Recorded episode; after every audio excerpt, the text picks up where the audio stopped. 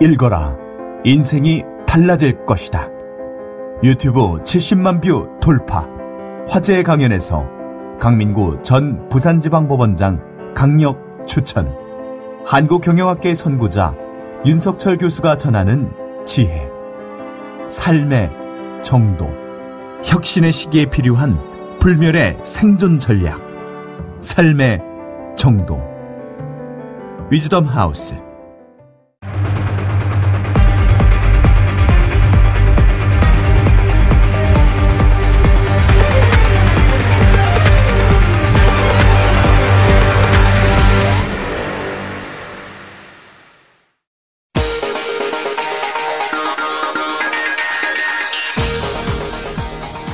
여러분의 오후를 확 뒤집겠습니다. 혼란의 시대 분노하는 국민의 대변자 정봉주입니다. 박영수 특검팀이 오늘 최종 수사 결과를 발표했습니다. 박근혜 대통령의 혐의는 미르 K재단 공동 운영자이자 최순실과 공모해 삼성으로부터 돈을 받은 뇌물수수피이자 하지만 대통령은 여전히 혐의를 부인하고 있습니다. 국정원이 헌법재판소를 불법 사찰했다는 의혹이 제기돼 파문이 일고 있습니다. 사찰 내용은 대통령 탄핵 심판에 대한 헌재 재판관들의 견해 파악.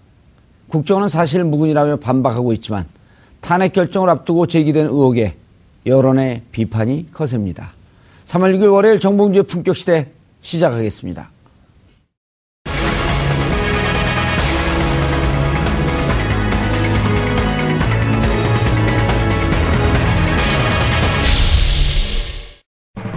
박근혜 최순실 게이트를 수사해온 박영수 특검이 오늘 오후 2시 최종 수사 결과를 발표했습니다.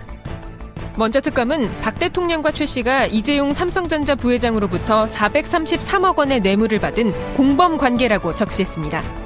또 두 사람이 김기춘 전 실장, 조윤선 전 장관 등과 공모해 문학의 블랙리스트를 작성 및 집행했다고도 밝혔습니다. 그리고 박 대통령이 비선 의료진으로부터 수차례 보톡스 등의 미용 시술을 받았지만 세월호 참사 당일 시술은 확인되지 않았다고 발표했습니다. 한편 특검은 한정된 수사기간과 주요 수사 대상의 비협조로 절반의 성과만을 거두게 됐다며 아쉬움을 토로하기도 했습니다. 준비기간 포함 총 90일의 공식 수사기간 동안 열과 성을 다해 수사에 임해온 특검팀. 오늘 나온 최종 수사 결과 내용을 통해 그동안 특검팀의 수사 내용과 앞으로 남은 과제 등에 대해 살펴보겠습니다.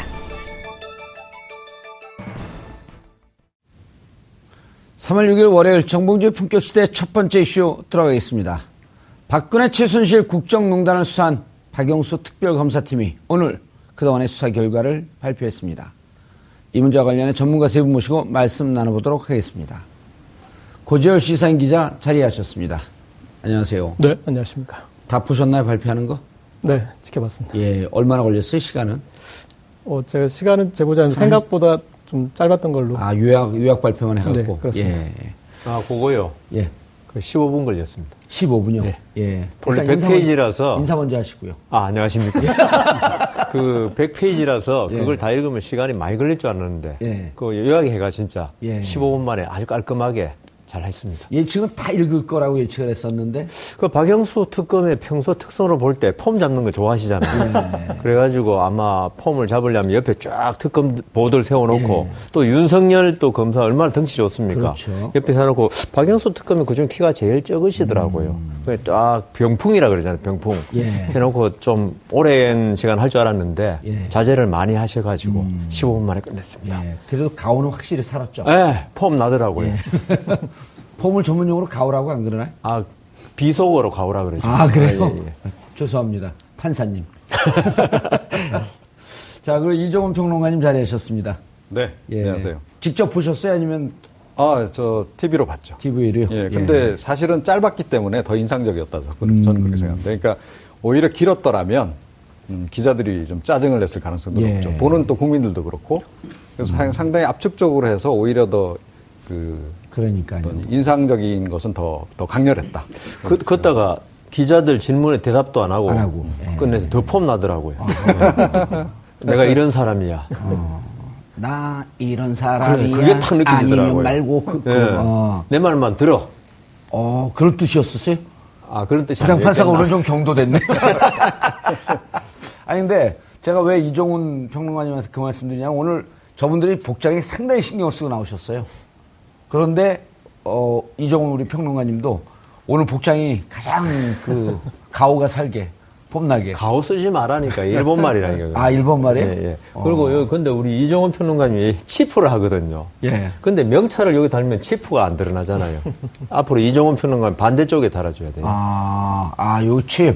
예, 치프, 행커치프, 예, 준말. 행커치프. 아, 준말도 쓰시고 오늘 많이 준비하고 오셨는데 예, 오늘 좀 재밌게 하려고 예. 준비했었습니다. 알겠습니다. 전체적으로 네. 핵심이 뭐였었나요? 뭐 일단 가장 중요한 두 가지는 국정농단이 맞다. 박근혜 대통령과 최순실 씨의 국정농단이다 하는 부분을 명확히 해줬고요. 예. 두 번째는 삼성과의 관계에선 뇌물죄가 맞다라는 이제 그런 부분이고, 그 다음에 이제 어떤 그 혐의 사실과 관련은 없지만 중요한 어떤 그 부분에 대해서는 사실로 밝혀진 부분과 아직 의혹으로 남은 부분들을 이렇게 해줬고, 그런데 조금 짧아서 의아했던 분들이 있었을 겁니다. 저도 이렇게 이규철 특검보가 나와서 그 뒤에 질의응답 정도는 이어질 줄 알았는데 그것도 이어지지 않았는데, 그것은 이제 간단하게 봤을 때 두 가지 정도의 이유인 것 같습니다. 왜냐하면 헌법재판소 지금 탄핵 결정을 앞두고 왜 3월 6일에 잡았느냐 하는 이제 그런 것에 대해서 공격을 받고 있었는데, 그 부분에 대해서 좀 더 좀 피해 나갈 필요가 있었고, 또 계속 박근혜 대통령 대리인단에서 피의사실 공표를 하고 있다라고 이제 공격을 하고 있는데 예. 이것을 피하면서 담백하게 그리고 할 말은 다 하고 정리해 줄 것은 정리해 주고 하는 어떤, 그래서 이 국민들은 좀 장편 영화를 기대했는데 15분짜리 단편 영화가 나왔던 이유는 그거였던 것 같습니다. 장편 영화를 기대했는데 짤방으로. 네. 예. 그런데 사실은 오늘 보면은요, 저도 판단이 이런 느낌이 들던데요. 한번 이제 판단을 좀 해보세요. 네. 지금서부터 이제 공소유지, 재판에 들어가잖아요. 근데 어찌 보면 오늘 수사 그 결과를 발표하는 게 분기에 상당히 중요한 분기면서 변호인 측과 기싸움을 벌이는 그런 시작 아닌가요? 아, 저는 그거보다는 예. 이 법정 들어가면요. 어차피 제가 볼 특검이 불리해요. 법정에서는. 예. 검찰 특검 2월 28일까지 특검이 칼자루를 쥐고 있는 거고, 이제 법정 딱 들어가면 이제 칼자루를 누가 쥐는지 모르죠, 이제. 예. 근데 이 변호인단이 지금도 160명인가 140명 될 정도로, 예. 뭐 우리나라 유수의, 저를 빼놓고 우리나라 유수의 변호인들을 다 동원했겠지 않겠습니까? 예. 저는 방송 때문에 도저히 안 돼가지고, 예. 뭐 제의도 안 왔지만. 저희가 방송 빼드릴 테니까 한번 가시죠. 제의가 안 왔기 때문에. 그런데 지금 특검은 한 3, 40명? 20명, 예, 그 정도로 하는데, 특검은 지금 전선이 엄청나게 많지 않습니까? 많은 이슈를 갖고 싸워야, 예, 싸워야 되고. 근데 이 변호인단은 있죠. 자기 피고인의 딱 그것만 가지고 집중적으로 파고들기 때문에 사실 그 변호사들이 잘하고, 물론 사건이 워낙 뭐 피고인이 자백하고 이런 사건은 뭐 변호인이 잘한다고 잘 되는 건 아닙니다. 그렇지만 이런 사건 같이 그 양쪽의 견해가 팽팽히 대립하고 또 이렇게 볼 수 있고 저렇게 볼 수 있는 사건, 이건 변호인이 잘하면 사실은 무죄 많이 나거든요. 그렇죠. 특히나 이제, 예. 상대방들이 대단한 사람들 아닙니까? 예. 이런 사람들 경우에는 이 특검이 진짜 날카로운 창을 준비해야지, 안 그러면 저쪽 방패에 다 튕겨져 나오거든요. 그래서 저는 오늘 박영수 특검이 오늘 기자회견한 거는 어떤 그 상대방 변호사와 기싸움은 뭐 아니고, 제가 볼 때는 그 어떤 헌재에 대한 마지막 메시지, 그거는 뭐 어쩔 수 없어요, 이거는. 예. 왜냐하면 헌법재판관들 내일 아침에 신문에 박영수 특검의 그 수사 결과 발표 다 읽어볼 거 아니겠습니까? 예. 읽어보면은 기록에는 없지만, 그리고 본인도 말했어요. 이게 그 재판정의 증거는 안 되죠. 왜냐하면 기자회견이니까. 그렇지만 참고 자료는 되잖아요.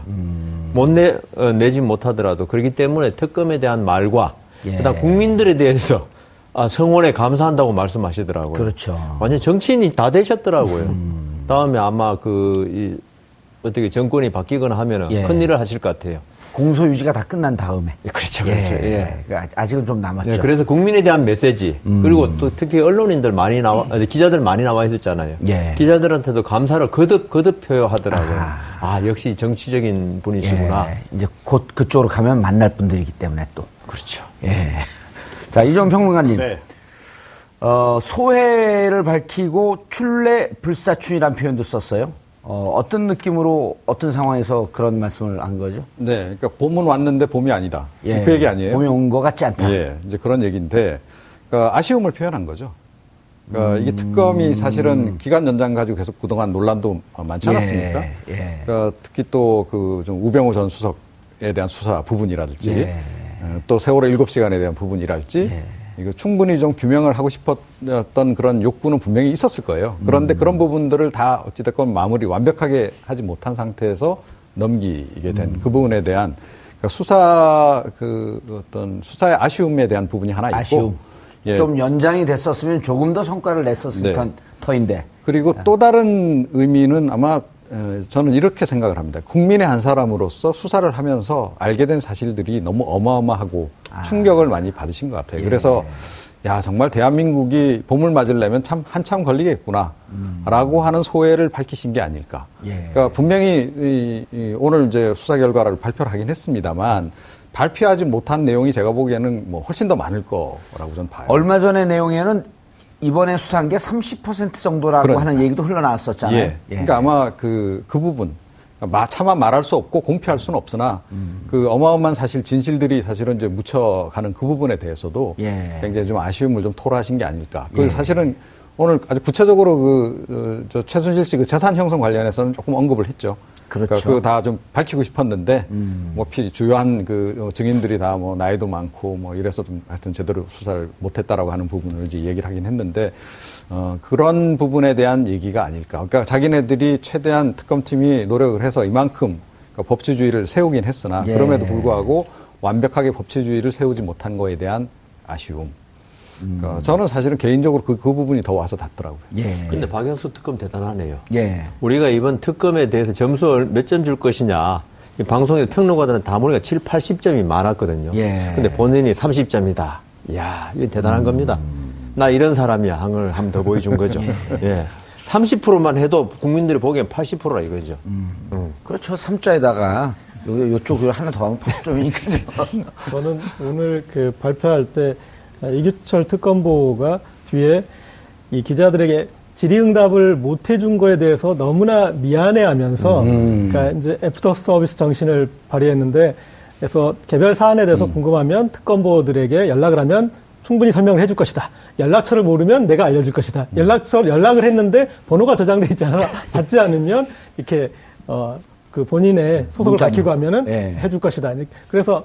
아주 그런 내용을 그런 얘기를 했어요. 네, 그거 보면서 정말 오늘 이 발표 못한 거에 대해서 아쉬움이 많구나. 왜냐하면 기자들한테 그런 식으로까지 얘기하는 사람은 거의 없거든요. 저는 2004년서부터 그랬어요. 예. 근데 아니 근데 그게 정말 또 깐대기를 아니 근데 정말 진심으로. 연락 못 받고 연락을 해주고 싶을 때 그런 얘기도 하거든요. 그렇죠. 전화 받으면서도 내가 지금 무슨 다른 일 때문에 급하니까 문자 보내시면 콜백 하겠습니다.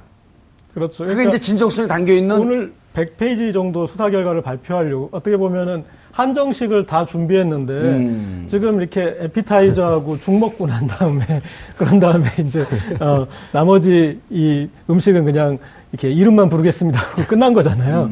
네, 그래서 그 아쉬움에서 이렇게 얘기했는데 또 그만큼 어떤 이제 이번 사건을 계속 지켜보면은 이런 이제 국정농단이다. 그리고 뇌물수수다는 총론도 중요하지만 특검이나 이런 이 수사 결과들을 보면은 강론으로 다 갈 수 있거든요. 그렇죠. 그런데 박근혜 대통령 대리인단이나 그리고 피의자들은 보면은 대부분 이건 다 소설이다. 이건 다 각본에 짜인 거다. 그냥 강론에서 하나하나 팩트 부정이 아니라 그런 어떤 가치 부정으로 하고 있거든요. 예. 그 부분에 대해서 우리는 끝까지 자신감이 있다. 그것을 또 보여준 것 같아요. 고 기자님 말씀하셨는데 예. 이번 특검 연장 안 되면 제일 아쉬워했던 사람이 예. 저는 박영수 특검이 아니고 이규철 특검보 같아요. 예. 뭐 패셔니스타느니 앵거리 버드니 많은데 그렇죠. 저게 이규철 특검보를 제가 개인적으로 잘 알거든요. 아 그러세요? 같이 근무도 하고 있으니까. 누가 위세요? 제가 위죠. 머리를 보나 머리가 허옇잖아요. 더 젊어 보이시는데. 아 그래요?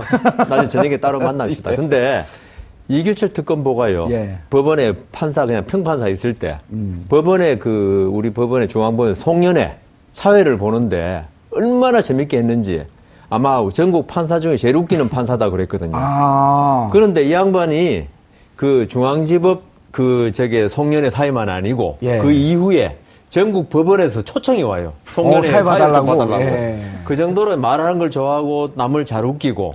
그래 이번에 아마 이규철 특검보는 내가 보기에 수사를 하진 않았을 거예요.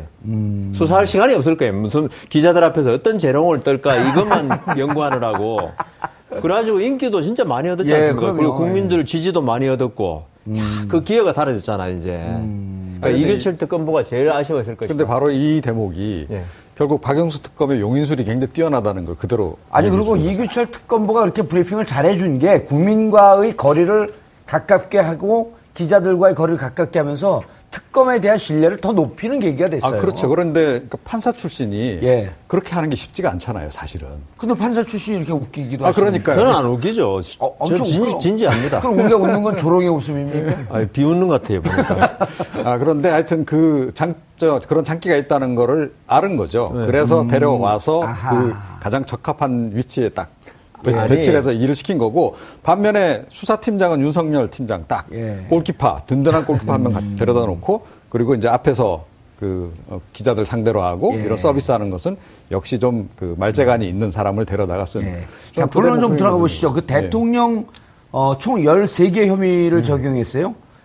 기존에 이제 특별수사본부에서 넘길 때는 8개 혐의였었는데, 네, 예. 5개가 추가된 거죠? 그렇죠. 추가된 게 어찌 보면 의미가 더 있는 거 아닌가요? 아, 그게 본류였죠. 추가된 게. 그렇죠. 예, 검찰에서는 제일 중요한 건 뇌물이죠, 아무래도. 뇌물. 그, 검찰에서는 이걸 갖다 강요. 그 이재용 부회장은 대통령의 강요의 피해자일 뿐이다라고 하면서 최순실 씨를 강요죄로 기소했죠. 그렇죠. 강요죄 공범으로. 예. 근데 특검에서는 아니다. 이재용 부회장이 삼성그룹의 경영 승계 이 문제에 대한 그 집권자의 어떤 해결을 바라면서 미르나 K스포츠 정유라에 대한 지원을 한 것이다. 그게 제일 예. 컸고요. 그다음 블랙리스트도 있었죠. 예, 블랙리스트. 예, 그게 그 수사가 됐고. 그다음 그 의료법 위반. 예. 예, 그 김영재 원장인가요? 뭐 그런 분들이 있었고, 그다음 직권 남용 몇 가지는 그 외 문체부의 그 인사 문제라든가, 예, 그 문제를 했는데 가장 그래도 컸고 특검이 가장 성과를 낸 게 결국은 예. 뇌물입니다. 근데 뇌물액을 433억으로 네. 언급을 했거든요. 네. 만약 이게 유죄 쪽으로 심증이 가고 유죄로 확정이 된다고 한다면 어마어마한 액수 아니에요? 그건 1억만 넘어도 그렇습니다. 그 특가법이라고요. 특가법이요. 예, 네. 잘 아시잖아요. 그럼요. 예. 어떻게 잘 아시죠, 근데? 주위에 있는 의원들이 다 그거로 왔어요. 본인은 관계없고. 예, 저는 이제 정치범으로 있는데 21세기 마지막 양심수. 양심수. 그러니까 이 특가법은요. 그게 제가 정확한 금액은 뭐죠? 5천부터인가에 이제 예. 올라가고 또 1억 되면 올라가고 이건데. 3억 되면 또 올라가고. 아, 그렇습니까? 예. 아, 이게 좀 배워요. 나중에 끝나고 만납시다. 이게.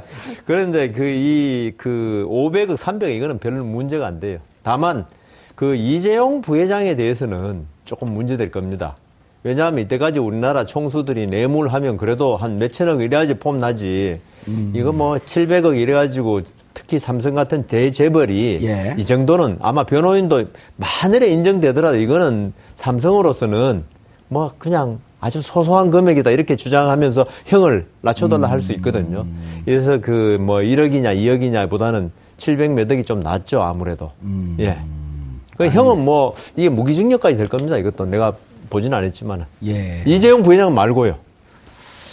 그런데 이종훈 평론가님. 예. 이제 21 특검 최순실을 추가 기소한 공소장이 또 있어요. 그런데 보면 뇌물 혐의와 관련된 적은 20쪽 분량의 공소장에서 박 대통령이 무려 200차례 등장했다고 하는데, 그러면은 전체 페이지가 다 박근혜 대통령 이름으로 도배하다시피 한 거 아니에요? 아, 그렇죠. 예. 근데 뭐 오늘 이제 이 수사 결과 발표 내용도 이제 노골적으로 딱 집어서 얘기는 안 하지만 예. 사실은 이제 이 박근혜 대통령하고 최순실 씨가 이른바 경제 공동체였다. 예. 한 지갑이었다라고 하는 것을 계속 암시를 하고 있습니다. 여러 대목에서. 그래서 실제로 그렇게 또 보고 있는 것 같고요. 그리고 뭐 사실은 그동안에도 의혹이 많이 불거지기도 했고 또 특검 수사 과정에서도 밝혀지기도 했고 일부 보도가 나오기도 했습니다만 우선 뭐 삼성동 자택 예. 뭐 구입 부분부터 시작해서 그다음에 이제 옷값 뭐 기타 가방 뭐 이런 거 다 포함해서 이제 공모 공동지갑 여기 그렇죠. 혐의에 적용을 시킨 예. 거죠. 이제 그래서 그게 사실은 박근혜 대통령은 계속 본인이 지급했다.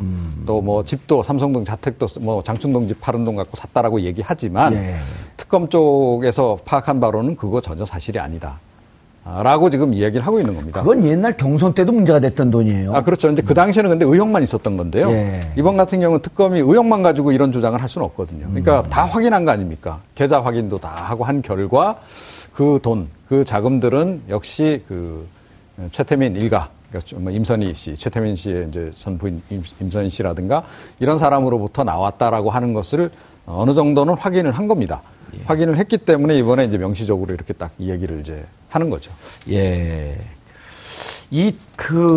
지금 이 삼성동 집을 산 돈이 이게 네. 이제 잘 기억하고 계시지만 2007년도에도 문제가 됐었고, 네. 2012년도에도 문제가 됐었는데, 사실 문제 제기한 분들은 이때 최순실 씨와의 관계도 어느 정도 좀 짐작을 하고 있었을 거로 보이는데, 이때 보면은 이제 그 박근혜 후보가 그 11.6이 난 이후에 경남기업 신기수 회장에게 무상으로 이제 받은 집이 있었단 말이에요. 네네. 성북동 자택이 있었고, 그건 이제 84년에 팔고, 그 다음 옥수동에 집을 구입했고, 그리고 이제 뭐 집안에게도 사주고 어쩌고저쩌고 했는데, 그 후에 장충동 집을 샀단 말이에요. 이게 이제 집이 한 3번이 옮겨가요. 예, 예. 3번이 옮겨가고 장충동 집을 산 다음에 1999년도, 지금에 있는 삼성동 현재 자택으로 이사를 했는데, 그때 장충동 집을 판 게 6억. 근데 여기는 10억 정도의 돈, 그 집인데, 나머지 4억 어디에서 나냐. 예. 그걸 집요하게 물었잖아요. 그 이명박 그 측에서.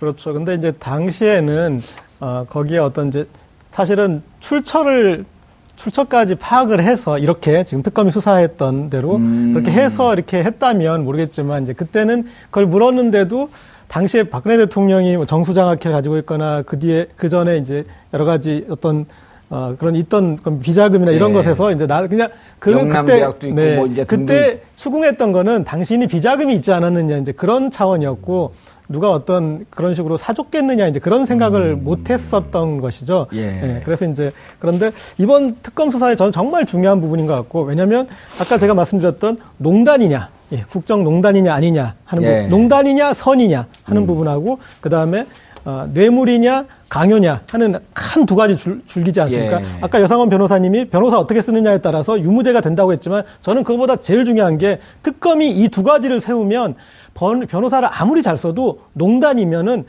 거기에 연루된 공무원들은 만약에 선의가 돼버리면은 공무원들이 차관이나 비서관들이나 다 사는 길이고. 그렇죠. 예. 근데 농단이 되면은 그 안에서 빠져나가는 건 정상 참작 정도밖에 되지 않지 않습니까? 농단이게 되면 블랙리스트도 같이 엮이는 거 아니에요? 네. 그리고 또 강요냐, 뇌물이냐 하는 부분에서 강요가 돼버리면 기업 총수들이 또 줄줄이 다 살아나는 거죠. 그래서 그런데 농단도 잡고, 그 다음에 뇌물도 잡는 것은 박근혜 최순실의 경제적인 이 동일체. 예. 네. 이거를 밝히는 부분인데 거기에 대해서 특검이 명확하게 이렇습니다라고 해준 여기에 말끔하게 해둔 것들이 여기에 제가 봤을 때는 상당히 점수를 부여할 수 있는 부분이라고 생각합니다. 알겠습니다. 공동지갑이 지금 이제 그 핵심은 뇌물수수 아니에요? 예, 예. 그러면 뇌물수수면 가족도 아닌데 어떻게 공동지갑 경제공동체를 볼 수 있느냐. 그 지금 이제 고재열 기자도 얘기했지만 이렇게 오랫동안 돈을 같이 주고받고 한 지갑에서 쓴 듯한 이런 정황과 증거가 있으면 빠져나갈 길이 없는데 부장판사 입장에서 보셨을 때 네. 변호사 법률 전문가의 입장에서 보셨을 때 이 정도면 그러니까 처음 집을 살 때도 임선희 씨와 함께 최순 씨가 왔고 집 계약을 했다는 거 아니에요? 그때 당시에 이제 부동산 중개업을 했던 사람이 증언을 한 거란 말이에요. 이런 과정 등을 보게 되면 어떻게 이해할 수 있어요? 결국은 뭐 증거 싸움이죠. 재판은 증거 싸움이고. 예. 근데 이제 아까 계좌 추적 이런 거 말씀하셨는데 이게 90년에 지금 집을 샀단 말이에요. 예. 그건 계좌 추적이 안 되죠. 예. 지금 26년, 7년 지났는데 과연 계좌 추적이 될 것이냐. 그건 아니고요. 계좌 추적으로 되기는 힘들었고. 증언은 필요하겠죠. 예, 증언으로 아마 이번에 이 기소가 이렇게 특검에서 된 게 아니냐 싶은데. 예. 제가 볼 때 이 특검에서는 있죠. 지금 이 임선희 씨가 집 계약하라고 하고 그때 박근혜 대통령은 전혀 안 나타났다고 그러면 끝까지 안 나타나고 네. 임선희 씨 측에서 돈이 다 지급되고 했다는 거거든요. 이런 걸 보면 특검에서는 박근혜 대통령하고 그 어떤 최순실 씨 관계를 피를 나눈 자매는 아니지만 거의 친자매급이 아니냐. 그 생활을 거의 뭐 같이 뭐 같은 방에 자고 이런 건 아니지만은 거의 특히나 경제적인 생활은 내 돈이 네 돈이고 네 돈이 내 돈이라는 식으로 그렇게 된 게 아니냐라고 보고 있는 것 같아요. 자금의 구분이 없이. 구분 없이. 그리고 박근혜 대통령이 어떻게 보면 최순실 씨한테 어떻게 그렇게 K나 K스포츠나 미르 같은 걸 그대로 맡길 수 있느냐. 이거는요, 우리가 생각해 봅시다. 어떤 사람이 어릴 때부터 75년경부터 알았다는 거 아닙니까? 한마음 봉사단. 그렇죠. 그러면서 이런 그 언니 동생 하며 지내고, 다음 집 문제도 전부 다 박근혜 대통령 사실은 어떤 사회생활 능력이 그렇게 없을 거 아닙니까? 어릴 때부터 청와대 들어가서 계속 영예로 생활했고, 그 다음 누구든지 다 도와줘가지고 본인의 어떤 가서 제가 볼 때는 신용카드 쓸 수 있을지 만들 수 있을지도 의문 나는 사람이에요. 과연. 예. 뭐 확인 안 해봤지만 그 정도로 사회생활을 안 해보신, 왜 군대에서 장군들 딱 전역하면은요 교통카드도 못 만든다고 그래요. 예. 그 정도로 박근혜 대통령 그런 거 아니냐. 그러면 누군가가 생활을 대신 다 해줬을 거 아니겠습니까? 예. 그게 바로 최순실 씨가 아니냐. 그러면 최순실 씨가 자기 뭐 집도 이렇게 참 힘들어할 때 다 마련해줘. 그다음 다 뭐 이렇게 케어해주면은 절대적인 신임을 하게 되는 거죠. 예. 거기다가 최태민 씨의 딸이다. 어떤 종교적인. 예. 이러면 박근혜 대통령이 어떤 그 최순실 씨의 말에 거의 전적으로 맞다고 생각하고 다음 거기에 복종이 아니고 어떤 다른 게 아니냐. 예. 그러면 이게 바로 공동 지갑이란 게 결국 맞아 들어가는 거죠. 그러니까 박근혜 대통령이 자꾸 선의선의 하는데 본인은 그럴 거예요, 아마. 최순실이 나를 그렇게 도와주고 나를 위해 희생했는데 그 사람이 과연 나를 나쁘게 하려고 그랬겠냐. K 스포츠나 미르. 그러니까요. 예, 그렇게 생각했다는 게 대통령의 선의라는 말인데, 그렇게밖에 해석이 안 돼요. 그러니까, 최순실한테 모든 걸 맡겼다고 봐야 되지 않느냐. 예. 이번 특검도 그런 시각에서 이 사건을 구성하고 있지 않느냐. 어찌 보면 맡겼다라고 하면 진짜 공동지갑이다라고 하는 것을 본인이 시인한 거일 수도 있겠다. 시인은 안 했지만, 예. 우리가 볼 때. 정황상. 예. 근데 제가 보기에는요, 박근혜 대통령은 아마 태어나서 지금까지 지갑을 한 번도 사본 적이 없을 겁니다. 뭐냐면 지갑을 가져본 적이 없는 거죠. 가질 필요가 없는 거죠. 그럼 공동지갑 논리가 깨지는데? 아, 공동지갑인데 그 지갑의 주인은 최순실 씨인 거죠. 예. 그러니까 최순실 씨 호주머니에서 모든 돈이 다 나왔을 뿐만 아니라 박근혜 대통령이 그동안 살아온 과정들을 보게 되면, 그러니까 사실은 정경유착으로 시작해서 정경유착으로 끝나는 겁니다. 그러니까 뭐 유경재단도 마찬가지고요. 예. 그러니까 그 전에 들어가기 전에. 네. 이런 말들이 있었잖아요. 최태민 씨가 박근혜 영예를 74년인가 75년 만나기 전에는 이러저러한 생활 속에서 극빈자였었다. 그렇죠. 그런데 그 청와대에 관련하고 난 그 다음서부터 돈이 모였고 지금 움직일 수 있었던 종잣돈이 79년 이후에 생겼던 거 아니냐. 그럼 그때부터 공동지갑이었다라고 하는 의혹을, 물론 증거는 없지만 그런 제기하는 분들이 꽤 많았거든요. 그렇죠. 근데 영예 시절에는 생각해 보십시오. 영예 시절에 자기가 돈 쓸 일이 있나요? 옆에 수행원들이 다 하고 하니까 돈 쓸 일이 없었죠. 그 다음에 이제 그 박정희 전 대통령 돌아가시고 난 이후에는 이제 거기서 사실 돈을 다 뭐 채권이고 뭐고 다 지금 빼 나왔다는 거 아닙니까? 그 진술이 나왔어요. 조순재 씨도 그렇고 뭐 최재석 씨도 그렇고. 자, 그런 상태에서 그 돈 관리를 결국은 최태민 씨가 다 하면서 돈 지불 관계도 다 본인이 했을 가능성이 굉장히 높은 거죠. 예. 그리고 그때 사실은 그 박근혜 대통령하고 최순실 씨가 거의 같이 살다시피 한 거 아닙니까? 예. 최순실 같이 생활하면서 생활을 모든 걸 다 챙겨준 거 아니에요? 심지어 속옷까지도 그 뭐 운전기사가 다 사다 주고 했다는 거 아니에요? 예. 자, 그래서 본인이 그러니까 지갑을 따로 가질 필요가 없었다는 거죠. 그래서 사실은 실제로 지갑은 최순실 씨 지갑, 그러니까 최태민 씨로부터 전달받은 그 지갑 하나, 거기서 계속 다 나온 것이다. 그렇게 봐야 된다라고 생각을 하고요. 예. 그러니까 뭐 사실은 집, 조금 전에 이제 집 그 관계도 설명을 쭉 하셨는데 그 집도 냉정하게 이야기해서 박근혜 대통령이 자기가 자기 벌은 돈으로 산 집 아니죠? 또는 박정희 전 대통령이 벌어서 산 집입니까? 아니죠.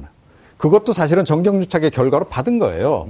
받은 거, 뭐 유경재단도 그렇고 뭐 영남대학도 다 마찬가지입니다. 그거 가지고 계속 끌려가면서 살아왔고 그 연장선에서 사실은 이번에 그 두 재단 문제도 같이 본다면 이건 뭐 그대로 일맥상통한다. 알겠습니다. 네, 그렇게 봐야 되는 거죠. 그 이제 요게 공동지갑이라고 하는 것에 대한 정황적 증거, 그다음 증거 이걸 말씀했는데 결국은 이번에 이제 그 특검 발표 보게 되면 이재용 부회장의 관계, 그러니까 재벌 이렇게 공동지갑이다. 그럼 재벌로부터 돈 받은 게 뇌물이냐 아니냐 이제 이걸 또 얘기를 해야 되거든요. 네. 근데 이번에 보면은 박 대통령과 이재용 부회장 독대 관련한 내용도 포함되어 있다는 거 아니에요? 공소장에는? 예. 뭐 일단 그 부분 말씀드리기 전에 공동지갑에서 예. 우리가 조금 이제 짚어줘야 되는 게 이전에 이제 박근혜 대통령이 거쳤던 유경재단과 그리고 이 영남대 재단에서도 지금처럼 이 축소 버전의 국정농단의 축소 버전의 재단농단과 그리고 그런 것이 사실이 있었습니다. 있었죠. 예, 그리고 예. 거기에 주체는 최태민 일가였고 예. 그런데 그때에서의 벌어진 양상하고 거의 똑같지 않습니까? 그리고 거기에서 농단했던 대부분의 인물들은 이 최태민, 최순실 일가의 사람들이었어요. 이제 그래서 그런 양상, 어떻게 보면 박근혜 대통령이 지적 휠체어를 이 의존한 것이 아니냐, 최순실. 지적 휠체어. 예, 그러니까 멋있는 표현. 우리가 육체가 육체의 어떤 예. 그 장애를 입으면 휠체어 멋있죠. 지적 휠체어. 근데 그 한국말하고 영어를 섞었으니까 예, 더 멋있어 보이죠. 좀 인텔렉츄얼 휠체어 이러면 더 좋아질 거예요. 인텔렉츄얼 휠체어 하면요. 예, 예. 방송 불가 판정에 못 알아들었습니까? 예, 예. 그래서 이제 그런 거기에 의탁했던 것들이 어떤 시계열 분석으로도 이렇게 볼 수 있을 것 같고요. 그다음에 이제 삼성과의 관계. 예, 삼성과의 예. 관계에서 지금 이제 그 특검이 이제 명시한 금액들이 있지 않습니까? 그러니까 예. 다른 기업들 수사 못하는 와중에서도 삼성에 관해서 이제 명확히 했고, 그 다음에 그런 그 삼성, 그러니까 특검이 명확히 한 것들은 이제 아까 말씀드린 공동지갑 부분을 명확히 했고, 그 다음에 삼성에서 최순실 씨의 간 돈과 가려고 했던 돈까지 모두 다 뇌물로 볼 수밖에 없다라고. 그렇죠. 433억이요. 예. 그리고 예. 그것들은 강요에 의한 것이 아니라 주고받은 것이다. 그 다음에 그리고 그것들은 이 회사를 위해서, 회사의 발전을 위해서, 회사의 정식 회계로 이렇게 벌어진 일이 아니라 총수의 이익을 위한 어떤 횡령이다. 그런 부분까지 다 이제 명확히 한 수사로 볼 수 있습니다. 그런데 이제 여기 그 최 씨가 삼성 측에 은혜도 모르느냐 하면서 분노를 터뜨렸다는 내용도 있다고 이제 하는데 네. 이게 이제 주위 분들한테 증언으로 나온 내용일 거 아닙니까? 예, 이게 박원호 예, 전 전무, 예, 예 승마협회 전무를 통해서 나온 이제 표현이죠. 예. 그러니까 아니 언제 우리가 말을 사달라 그러지 말을 빌려달라 그랬냐. 네. 그건 가슴에 딱 오더라고요. 네. 그래서 이제 이 뭐 삼성 입장에서는 예. 아무래도 이게 바로 그렇게 사줬을 때 이제 문제를 뭐 사실상 사준 것인데 그 명의를 삼성이 나중에 주기 싫어서 안 줄까봐 그런 건 아니었을 겁니다. 그러니까 삼성은 어떤 절차적인 문제 때문에 이게 바로 명의가 갔을 때 그것은 어떤 회계상으로 처리가 안 되는 문제여서 그랬을 것 같은데 그거마저도 좀 참지 못했던. 예. 근데 이게 은혜도 몰라라는 이 워딩이요. 예. 저는 박근혜 대통령 워딩일 가능성이 높다고 봅니다. 그러니까 최순실 씨하고 늘 통화해서 이제 서로 공감대 하에서 나온 얘기인데 이번 것만 가지고 이 얘기 나온 얘기가 아니라는 거예요. 이게 상당히 배경이 있는 얘기라는 겁니다. 뭐냐 하면 그러니까 정경유착으로부터 시작해 정경유착으로 끝난다고 제가 말씀드렸잖아요. 예. 박근혜 대통령 머릿속에는 어떤 생각이 있냐면 삼성 누가 살려줬는데 내 아버지가 결국 살려준 건데. 아. 예. 그리고 지금 이렇게 해서. 오래된 역사가 있었다. 그렇죠. 글로벌 기업으로 만들어줬으면 당신네들 이런 정도 내가 이야기하는 건 당연히 해줘야 되는 거지라고 하는 인식이 박근혜 대통령 머릿속에 굉장히 강렬하게 딱 박혀 있다라고 저는 봐요. 단순히 2015년 7월 17일 날 있었던 삼성물산과 제일모직 그렇죠. 합병 이 문제뿐만 아니라 그렇습니다. 예. 그 전에 사카리 밀수 사건 때 또 그 네. 전에 이건희 회장 때 다 봐줬는데 너네 기업 내가 만들어준 거 아니야? 그렇죠. 가장 결정적으로 이병철 회장이 사실은 저 5.16 나고 나서 예. 다 처벌받을 부정축제자 뭐 이렇게 다 처벌받을 위기에서 사실은 박정희 전 대통령이 다 살려준 거 같잖아요. 예. 그래서 그 보답으로 만든 게 정경련인 것이고. 근데 그렇게 네. 오래된 일을 기억할 정도의 기억력이 있을까요, 박근혜 대통령? 아니요. 있죠. 그건 굉장히 강력하게 예. 있고. 그리고 왜 하필 삼성을 택했는가도 잘 생각을 해봐야 됩니다. 그러니까 다른 기업들도 많은데 굳이 삼성을 택해서 삼성으로부터 집중적으로 지원을 하도록 이렇게 만들고 또 삼성을 또 끝까지 챙긴 그 이유.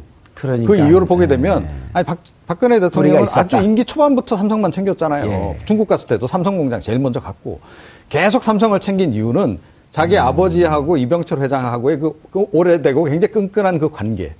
그것에 대한 그것이 머리에 굉장히 박혀 있었기 때문에 그게 굉장히 작동이 됐다라고 예. 저는 생각을 합니다. 예. 예. 오늘 뭐 복장만 멋있는 게 아니라 논리도 아주 설득력이 있나요? 오늘만요?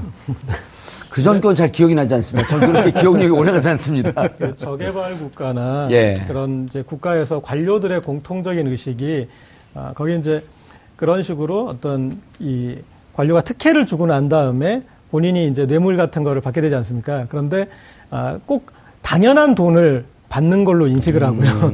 그리고 보통 오랫동안 빨아먹으려고 그러죠. 그리고 주재하는 사람들에 대해서 똑같은 표현을 합니다. 은혜도 모르는 사람이라고. 네. 거기서는 그러니까 줘야 되는 게 당연한 것이고 그리고 주지 않은 사람을 나쁜 사람이라고.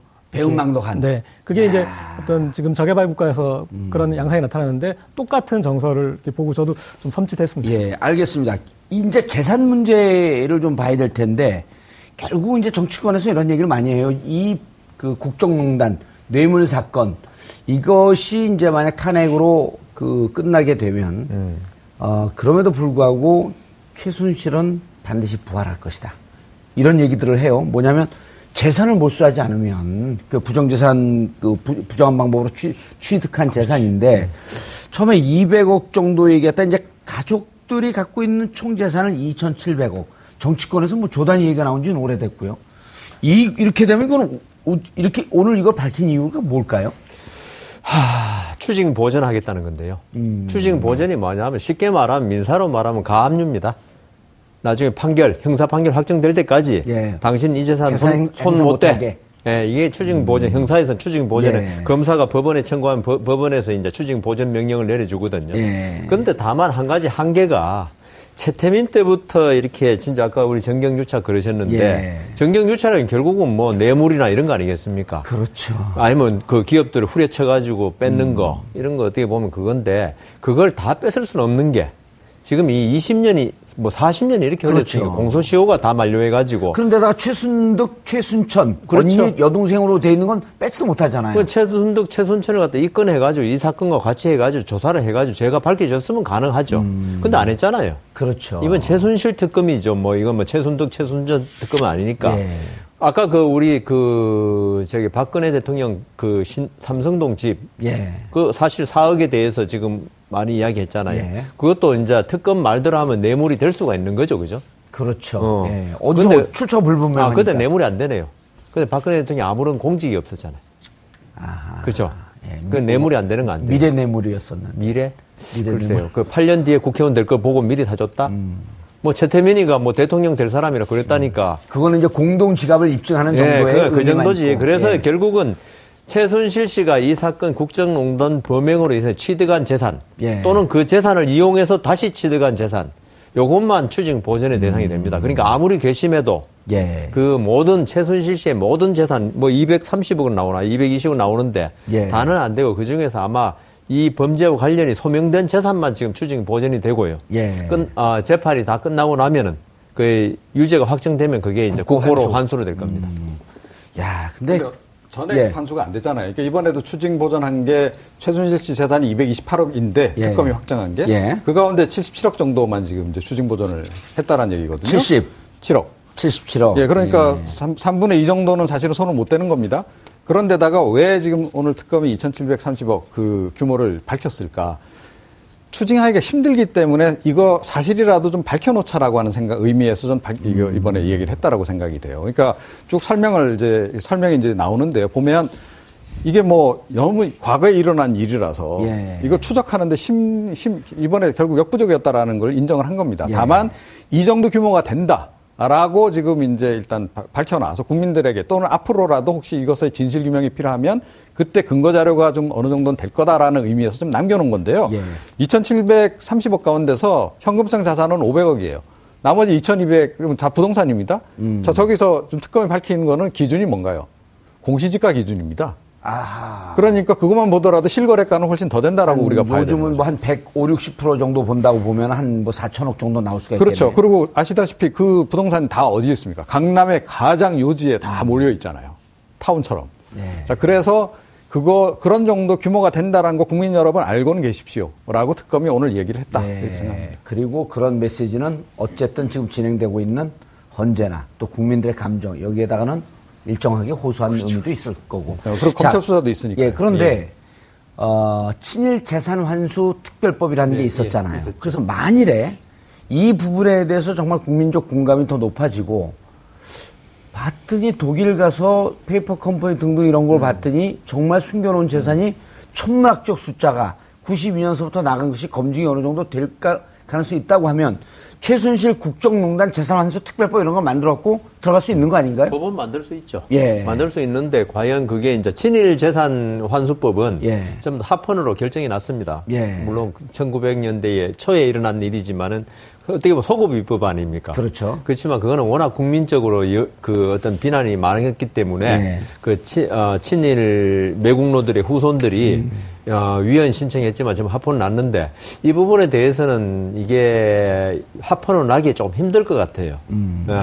그래서 이 부분 뭐 법은 만들 수 있는데 예. 과연 실효성이 나중에 있을까? 뭐 최순실이가 근데 뭐 국민들이 이 정도로 분노하고 있는데 분노하고 있는데 최순실이 분노 안 하잖아요.